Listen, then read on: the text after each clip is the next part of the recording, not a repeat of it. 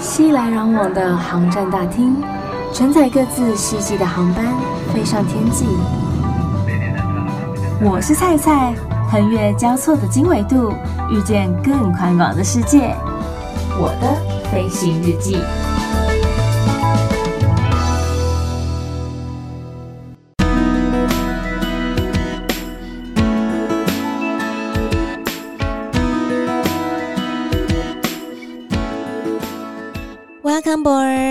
收听我的飞行日记，我是空姐菜菜。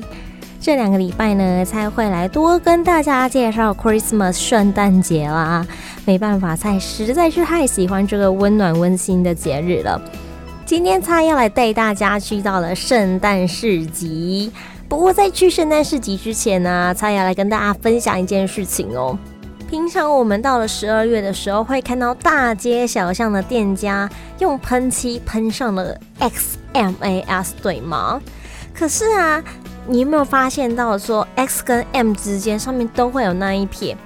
你以为那是缩写吗？不是，那是错误的写法。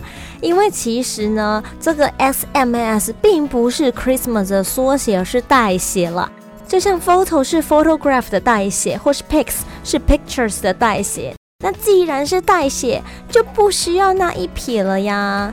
至于这个 XMAS 的 Christmas 是怎么来的呢？是因为古时候在欧洲还有中东地区，不同宗教的信徒之间常常会看不起对方，甚至觉得存有敌意了。非基督的教徒们就故意用这个 X 来代替 Christ。也把这个 Christmas 写成 XMAS，表示一种轻蔑的写法了。而 Chris 的希腊文是 XRISTOS，跟原版的 CHRIST 有一点点的不一样，它的第一个字母是 X。那这个 Christus 就是希腊文中的 Chris，所以后来的人们呢，为了求方便，因为 Christmas 实在是太长了，才把它写成是 XMAS。那渐渐的，基督徒也接受了，只是在正式的场合当中，我们还是要写 Christmas 是比较正式的哦。只是不知道为什么这个 X M S 啊传到了台湾或是其他的算是亚洲国家吧，都会变成是 X，然后一撇 MAS，几乎大街小巷你可以看到非常多人是这样使用的，包括我们自己在写卡片的时候也都会把它写成是这样。其实这是不对的呀，很多人都会觉得说这是不是什么重音的符号啊，还是音节的问题呀？嗯嗯，都不是哦，所以麻烦大家广为宣传一下，不要再犯这种低级的错误了哈。我们如果要把它缩写代写这个 Christmas 的话，简单就是 XMAS，不要再加上那一撇了呀。准备好要跟菜一起来到了圣诞市集了吗？不过在进入市集以前呢，我们要先知道一下它的起源嘛。其实这个圣诞市集呢，是来自于中世纪晚期，大约七百到八百年前的时候，以德国、奥地利为主要区域的神圣罗马帝国为主了。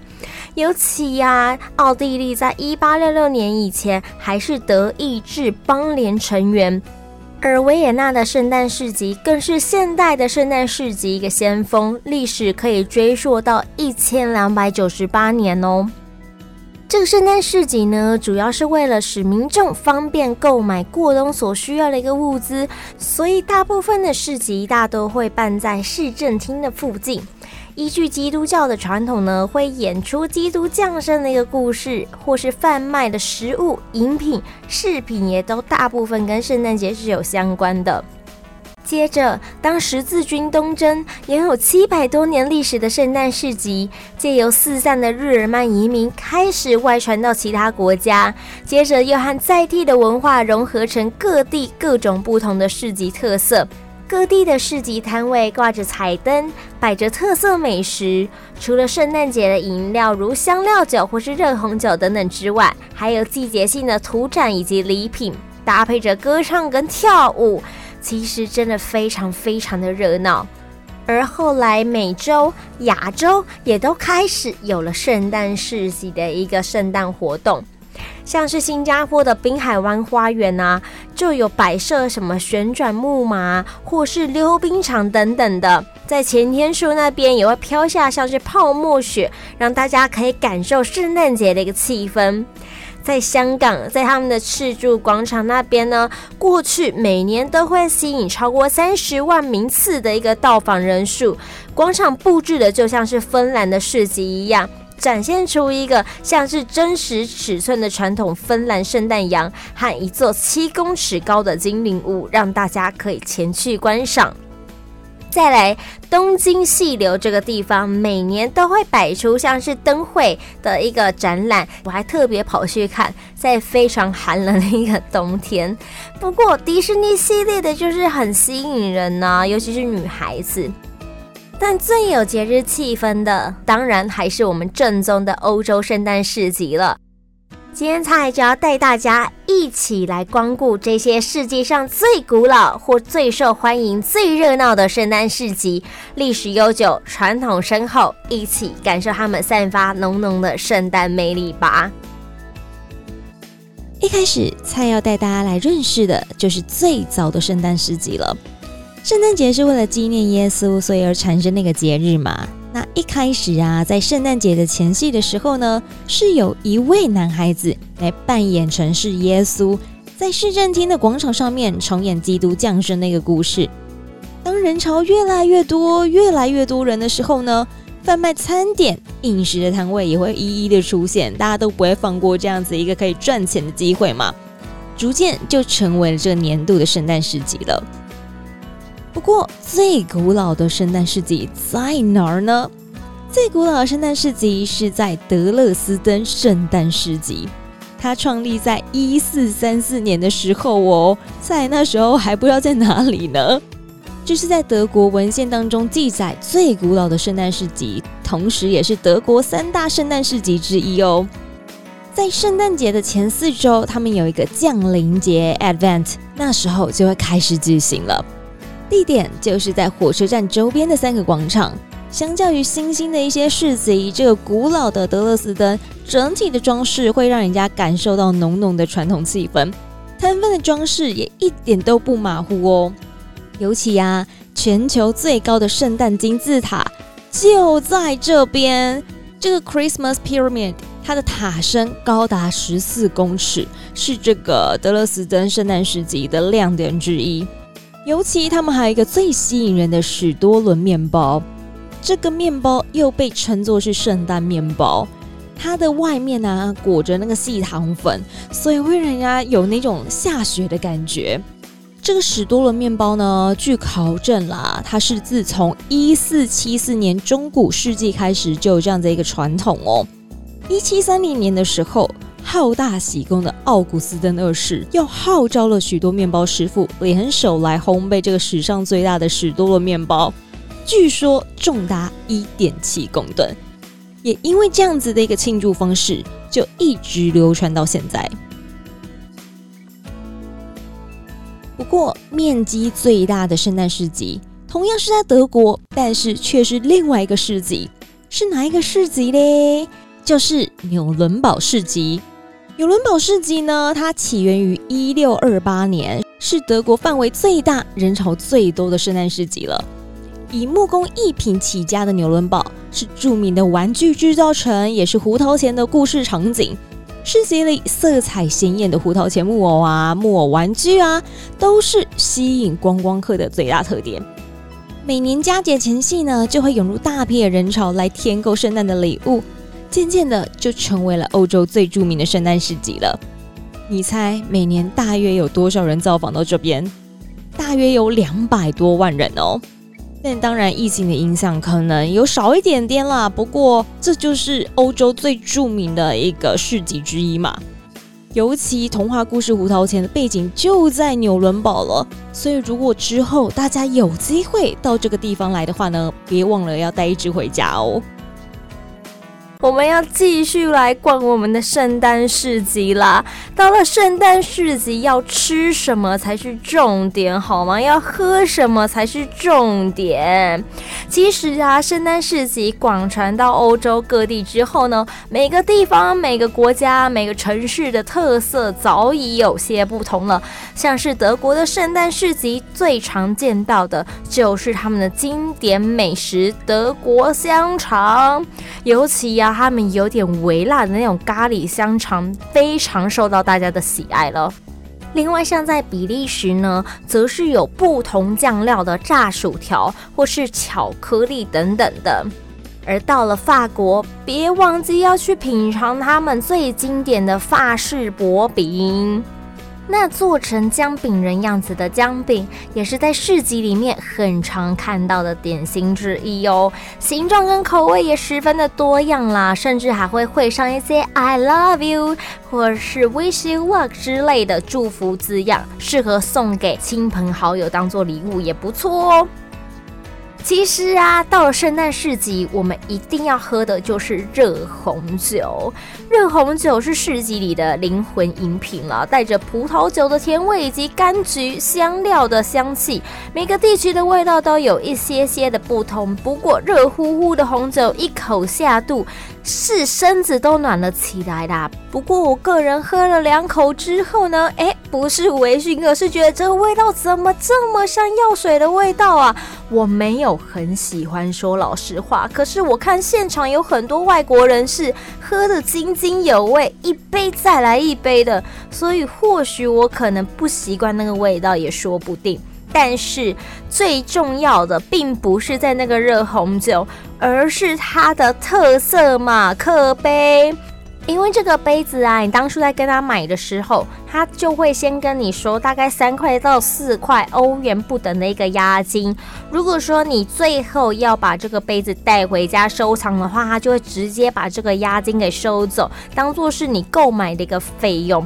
因为现场人这么多，他又不可能去管控说每一个人他都在他的范围之内，所以他就是用这样一个押金的方式去控管他的一个数量。那如果说你喝完你不想要这个杯子的话，你就把这个杯子退还给他，他就会把这个押金退还给你了。其实有不少人呢、是刻意去收集这个马克杯的哦，像我去维也纳的时候。它主要就四个市集，但是四个市集都有不同特色的马克杯，有姜饼人的马克杯，然后圣诞老人的，或是天使图案的，还有圣诞杯子的。我当时啊拿到的那个是圣诞杯子的，有点小小的失望，因为就觉得它好像以特色度来说，没有姜饼人的这么可爱。但是也没办法，因为实在是太冷了，然后距离也都有一点点的小远啦。虽然用走的是可以走得到的，没有错，可是因为我们是下班之后休息一下就立马冲去，体力也差不多耗尽了啦，所以后来就没有买到这个姜饼人的。不过真的还蛮值得大家，如果说有看到喜欢的马克杯的话，可以带回家当做纪念，因为每一个都有它自己的特色。收集这个马克杯也变成许多人呢，呃，到了圣诞市集的时候必做的事情之一。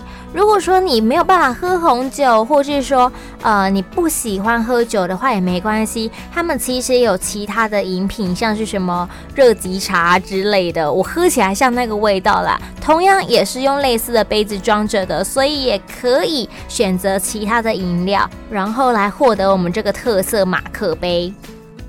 到了圣诞市集，除了吃，除了喝，要玩什么呢？摩天轮跟旋转木马算是圣诞市集的一大亮点啦、如果是稍具规模的市集，都可以看见他们的身影哦。像我去的那个维也纳圣诞市集，甚至还有溜冰场，好多人在那边玩得不亦乐乎啊。像伯明翰呢，就直接将移动游乐设施直接搬进了市集。或是说，哥本哈根是直接将圣诞市集搬进了古老游乐园当中。除此之外，市集里呢也通常会有一些表演的活动，基督徒们报佳音，或是像是布鲁塞尔的冬日奇迹声光秀等等的都很精彩。最后，最后我们要离开圣诞市集之前呢，一定要买一些东西，当做我有到此一游的一个感觉啊。那要买什么才有那种圣诞市集的意义呢？其实圣诞市集就是为了圣诞节而准备的嘛，所以摆上各种琳琅满目的圣诞装饰品啦，是在市集里最常出现的小物，像是挂在树上的一些灯饰、桌上的水晶球、木偶装饰等等的。但是不同的地方会有他们当地特色的一些物品，像是史特拉斯堡的巫婆玩偶，或是巴塞隆纳象征幸运的便便人偶，以及德国则能找到各种不同造型的胡桃钳啦。另外呢，各种不同类型的蜡烛台也是人气商品之一哦。你想想看。在圣诞节的时候，在家中点满蜡烛，是不是格外有圣诞气氛呢？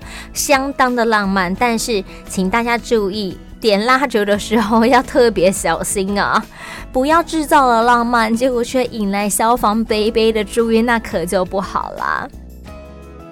总之，如果大家有机会到了欧洲的圣诞市集呢，别急着离开，觉得人很多，你可以挑一个比较适当的时机。因为大部分的圣诞市集从十一月底就开始准备了，Thanksgiving 之后就准备开始，一直到圣诞节前后才会结束这样子的一个圣诞市集的活动，所以尽情在这里享受吃喝玩乐。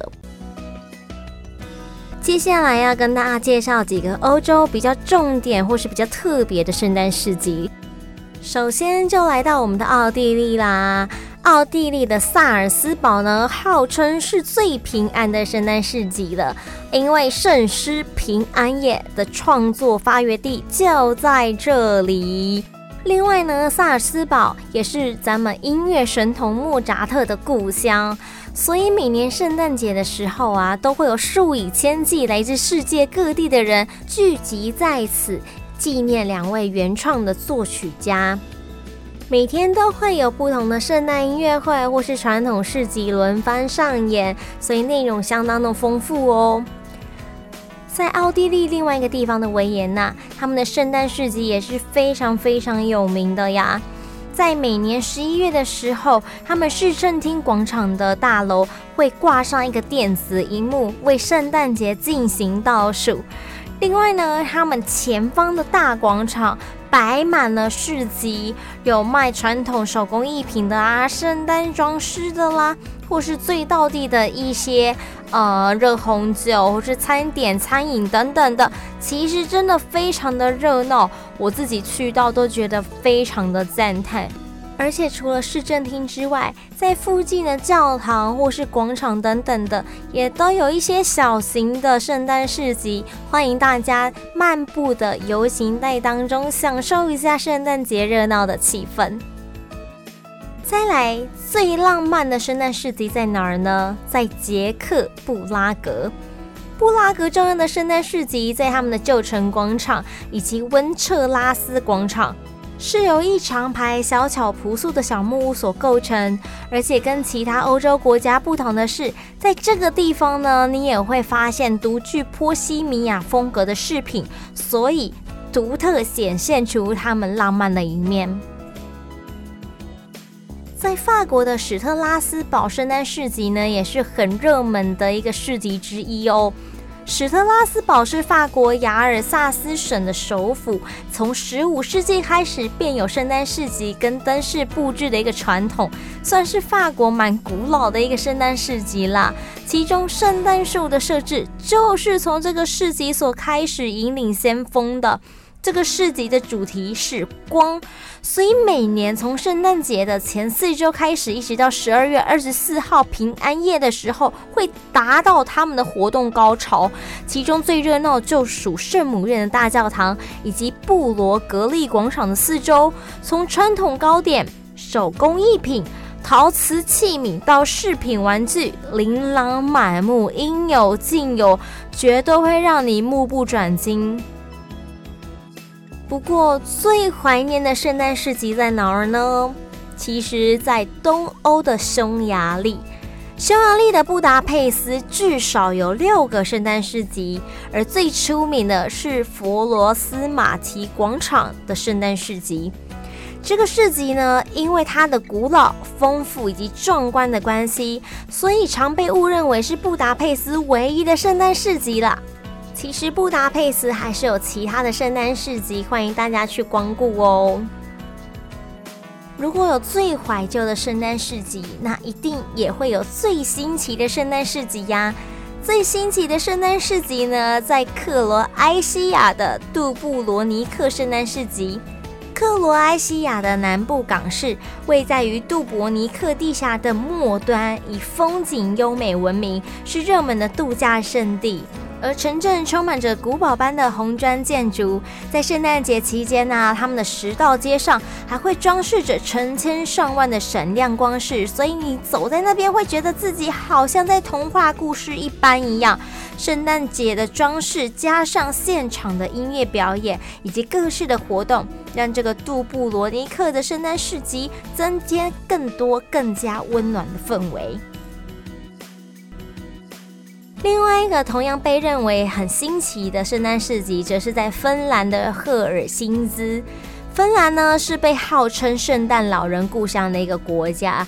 那在参议院广场的露天圣诞市集，是北欧大规模的市集之一，搭设了将近有一百多个小木屋，作为临时的售货亭。然后商品包括特色美食啦，或是圣诞饰品啊、熟食小吃啊等等的。更特别的是，圣诞老人每天都会随机到访哦。所以，如果说你在市集游逛的时候，说不定就有机会可以巧遇上这一位神秘人物，也说不定。所以，给大家非常大的一个惊喜呀！